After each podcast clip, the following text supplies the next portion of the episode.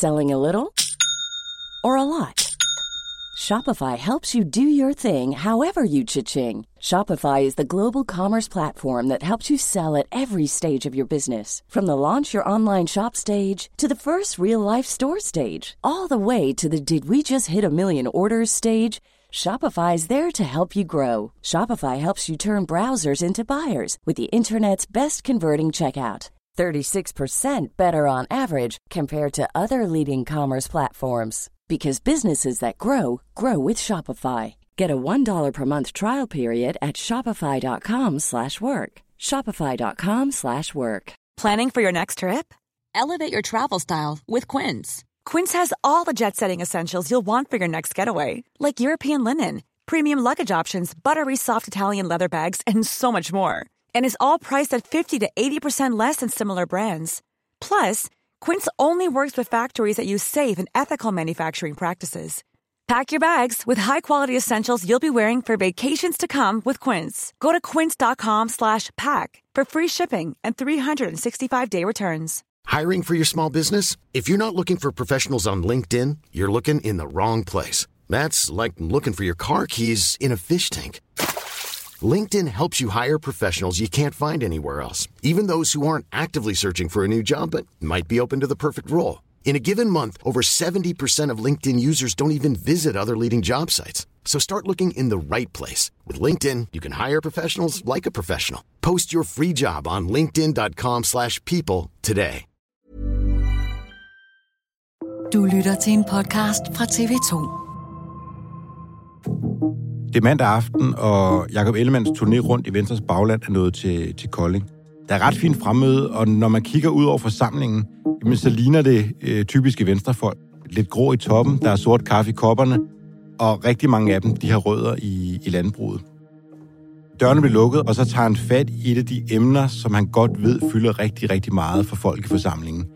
Landbruget. Vi kommer til at lægge en CO2-afgift på fødevareproduktion. Den kommer til at ligge også i produktionsledet, fordi det skal kunne virke det her. Han ved godt, at han har et, et modvilligt publikum foran Jeg synes, sig. vi skal have en CO2-afgift, der ligger i forbrugerledet og ikke ude hos landmanden. men forklarer så, at øh, jamen, hvis ikke Venstre var gået i regering, hvis ikke Venstre havde taget noget medansvar, jamen så ville Mette Frederiksen lave klimapolitik med venstrefløjen.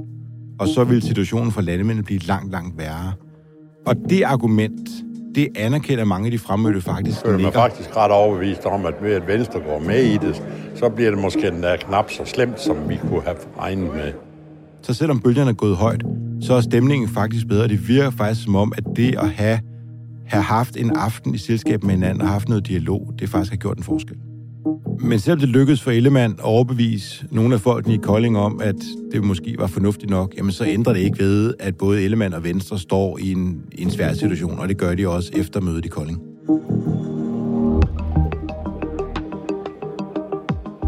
Venstre og resten af regeringen vil indføre en CO2-afgift på fødevarer, men det falder ikke i god jord hos en stor vælgergruppe hos Venstre, nemlig landmændene. De synes, at afgiften skal ligge i køledisken, ikke i produktionen. Forslaget puster til en årlang splittelse i det kriseramte parti, men bliver det her alligevel dråben, der får bæret til at flyde over? Du lytter til Dato. Mit navn er Joachim Claus Høj Bindslev.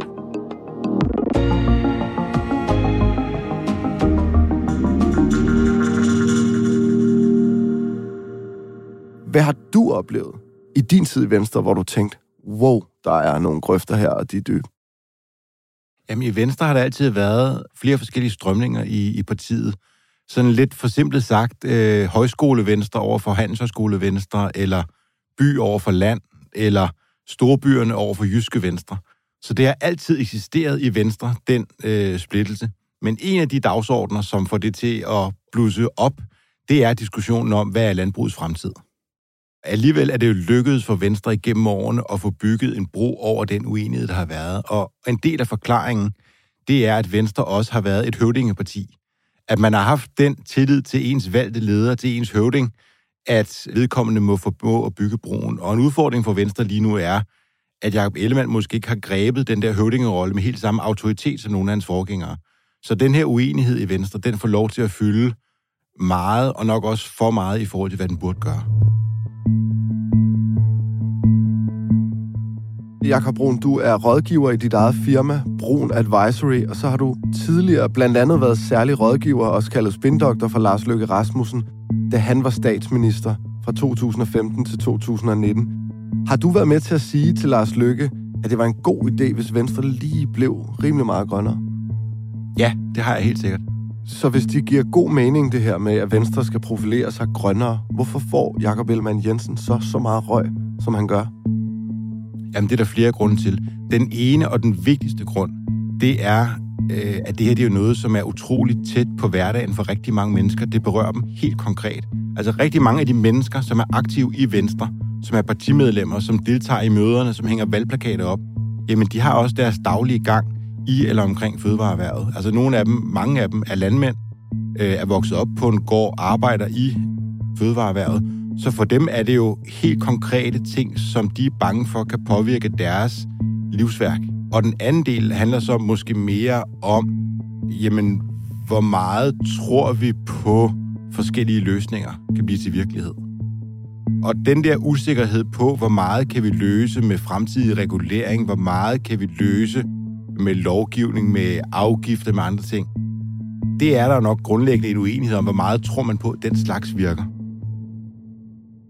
Sådan noget her som en CO2-afgift, som Jacob Ellemann nu siger, jamen den skal være en del af, hvordan landbruget arbejder. Det stod også i regeringsgrundlaget. Altså, det er jo ikke sådan noget, der er faldet ud af den blå luft.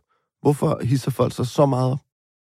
Det, man glemmer, og noget af det, som er hovedformålet med, at Jacob Ellemann tager rundt og besøger sit bagland, nu var han i Kolding mandag aften, men har også været på en længere turné rundt omkring i, øh, i landet, har mødt massevis af venstrefolk.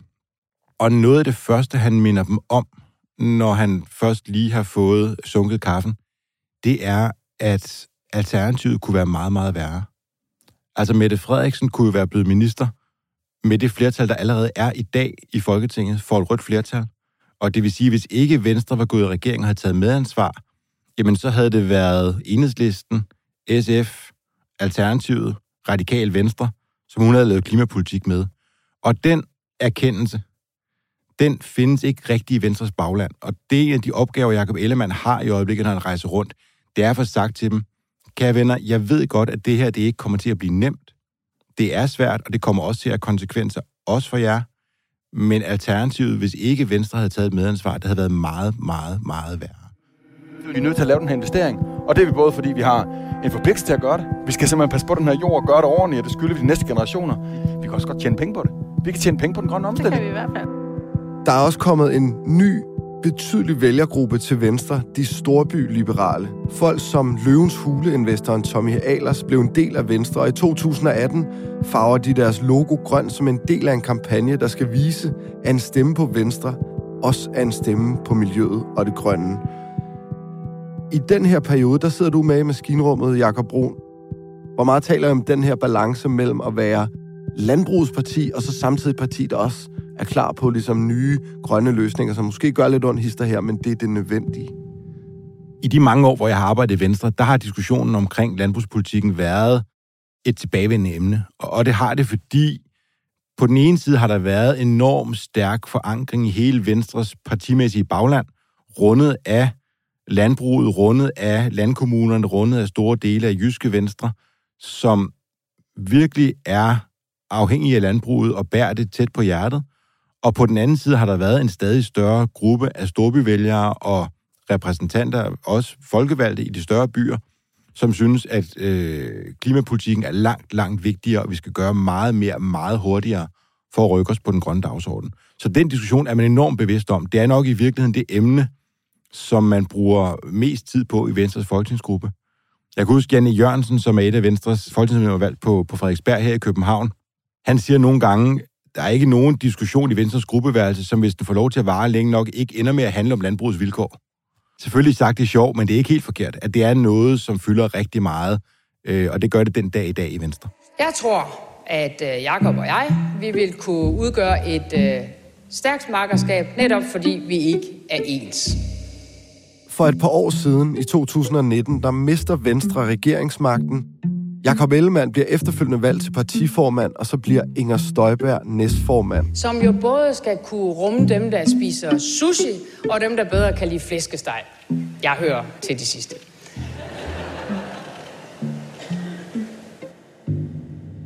Kan du sådan helt kort beskrive, hvordan går det så? Altså det her med at sælge det her superpar.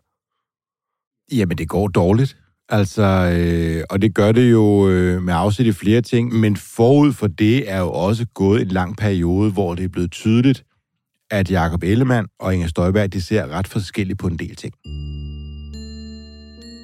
Der findes en fabel om bymusen og landmusen, som prøver at finde hinanden, ikke? prøver at blive venner og møde hinanden, men de har det altså bare bedst hver for sig, finder de ud af. Passer det bare helt perfekt på Ellemann og Støjberg? Ja, det tror jeg, det gør. Altså, og, og sagen er, de forskellige strømninger, de to repræsenterer, jamen de har i virkeligheden kunne fagnes i Venstre igennem de sidste mange årtier. Men de to fraktioner, de er bare skilt ud, og det er det blandt andet fordi, at den der høvdingerolle, som Jakob Ellemann skal indtage, jamen den er han ikke lykkedes med at indtage med den autoritet, som øh, forgængere har gjort. Og, og det betyder bare, at der er blevet for langt, og det er blevet for svært at bygge de broer der. Så jeg tror, at både Støjberg og, og Jacob Ellemann i virkeligheden trives bedst hver for sig. Problemet er, at selvom Støjberg og med hende ret mange af Venstres vælgere har forladt partiet, så er det faktisk ikke fået konflikten internt i Venstre til at forsvinde. Det er bare blevet et mindre parti, men de samme konflikter, de består endnu.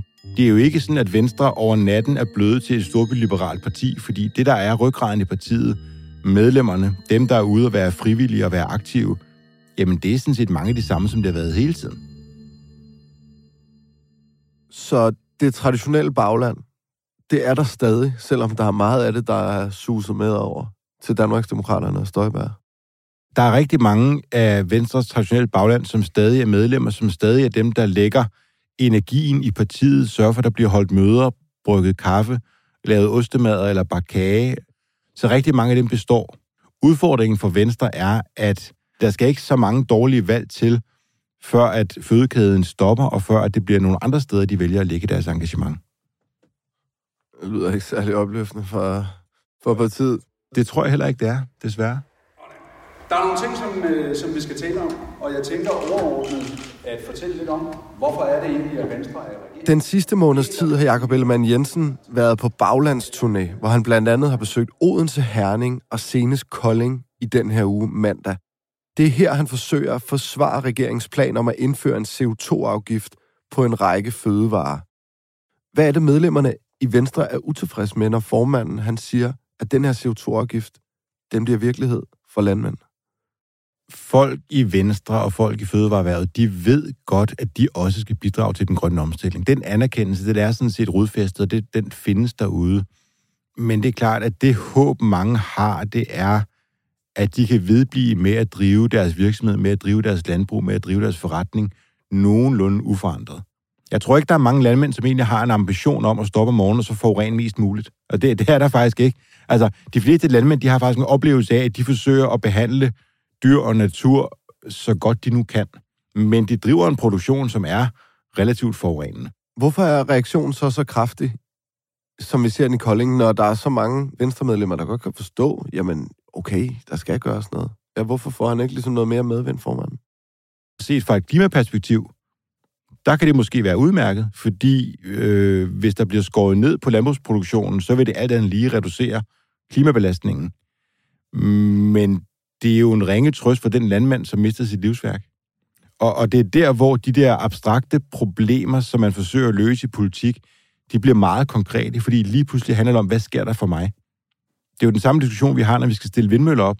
Alle vil rigtig gerne have vindmøller, fordi vi vil gerne have den grønne omstilling. Men der er ikke så mange, der har lyst til at have dem stående lige akkurat i deres egen baghave. Har Jacob Ellemann råd til det? Altså at gå all in på den CO2-afgift, som vil save nogen landmænd og deres bedrifter midt over? Ja, Jacob Ellemann har ikke rigtig råd til at lade være, fordi det er en nødvendig forudsætning for at være i regering. Og hvis Venstre går ud af regeringen, det er jo det alternativet, Det vil være at sige, at det her kan vi i Venstre ikke lægge ryg til. Jeg trækker Venstre og mine mandater med ud af regeringen og overlader det til Mette Frederiksen og Lars Løkke og lave klimapolitikken færdig sammen med Venstrefløjen. Jamen, så kan man være sikker på, at så vil det blive langt, langt, langt værre for fødevareværet for landmændene. Vil det stille Venstre i en bedre position? Ja, de vil måske have rene hænder, men det vil stille landmændene langt værre, end det vil, når Venstre er med ind at tage noget ansvar. Og det er det problem. Det er sådan en, øh, en catch-22, ikke? Altså, det er et problem for Venstre, hvis de er med ind at tage noget ansvar, men det er næsten lige så stort problem, hvis de stiller sig udenfor med korslagte arme. Hvis du nu var spindoktor for Jakob, som du var det for Lars Løkke, hvad vil du så sige til Jakob Ellemann lige nu? Jeg er ikke i tvivl om, at for Venstre er den rigtige position, det er at være et grønt, moderne parti, som ikke bare anerkender, at der er klimaforandring, men også reelt gør noget ved det. Det er jeg slet ikke i tvivl om. Udfordringen er, og den store opgave både for Jakob Ellemann og for alle hans løjtnanter omkring toppen af partiet, det er, at de bliver nødt til at få deres egne folk med i den proces. Og det vil sige, at de skal gøre meget, meget mere for at sikre, at den erkendelse, den også når så bredt ud, som den overhovedet kan i Venstres bagland. Jeg har gravet lidt ned i tallene på landbruget, ikke? Der er 7.500 landmænd. Antallet rasler ned. Der er omkring 50.000 ansat i sådan landbruget direkte, ikke? Altså, vi er næsten 6 millioner mennesker. Der er knap 3 millioner på arbejdsmarkedet. Hvorfor fylder så lille en gruppe så forholdsmæssigt meget for et parti, der vil ligesom være et bredt forankret folkeparti? Det gør det, fordi et parti har to grupper, det skal stå til ansvar for. Det ene, det er de vælgere, som går ned og sætter et kryds ned bag gardinet i, på valgdagen. Og det er sådan i allerbredeste forstand dem, som partiet føler sig ansvarlige overfor. Men dem, som man i hverdagen i et politisk parti føler den stærkeste forpligtelse overfor, det er de medlemmer, som betaler kontingent. Dem, som deltager i de politiske møder, og dem, som hænger valgplakaterne op. Og den gruppe, altså dem, som er medlemmer og aktive i Venstre, jamen der fylder landbruget bare øh, uforholdsmæssigt meget for rigtig, rigtig mange af dem, for grund af de historiske rødder, Venstre har i den del af, af landet. Vil det lykkes Jakob Ellemann Jensen som formand for Venstre at gøre det til et parti, hvor der er plads til landbefolkningen, landmusene og, og bymusene? Ja, det tror jeg, det vil, og jeg tror, øh, uanset de udfordringer, Jacob Ellemann har, og den svære start, han har haft i regeringen, så tror jeg stadigvæk, at Jacob Ellemann er det bedste bud på en, som kan positionere Venstre et sted, hvor partiet også kan, kan vokse igen. Det bliver vanvittigt svært, fordi Venstre er i krise, men det eneste rigtige vil være at, at holde ved. Landbruget bliver ikke skånet lydmelding fra Jakob Ellemann Jensen, inden han tidligere på aften gik til møde med partiets sydjyske bagland i Kolding. Er det i virkeligheden, som du ser det, noget af det smarteste, Jacob Ellemann har gjort, siden han øh, gik med i den her regering? Altså at tone rent flag og sige, jamen prøv at høre, det er bare nødvendigt, venner. Sådan er det.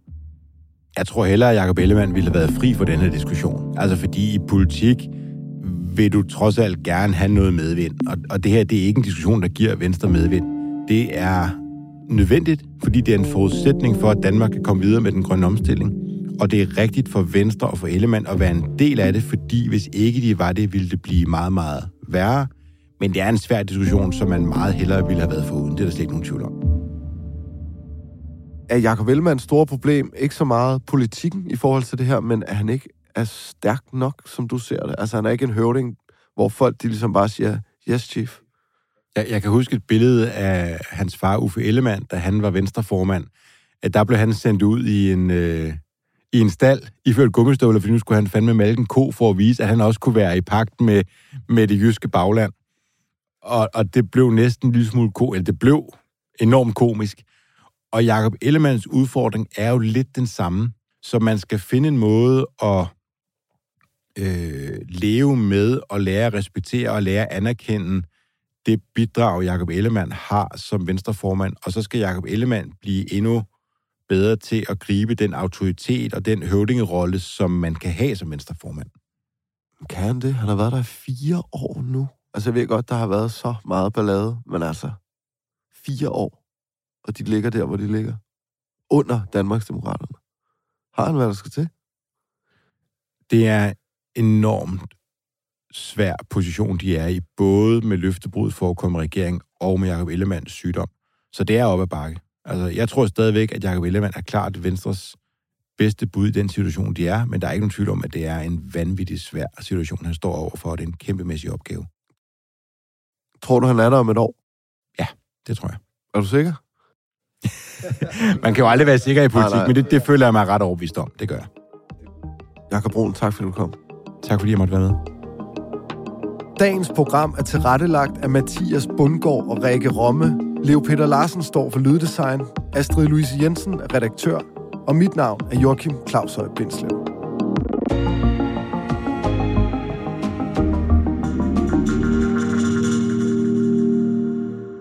Du har lyttet til en podcast fra TV2.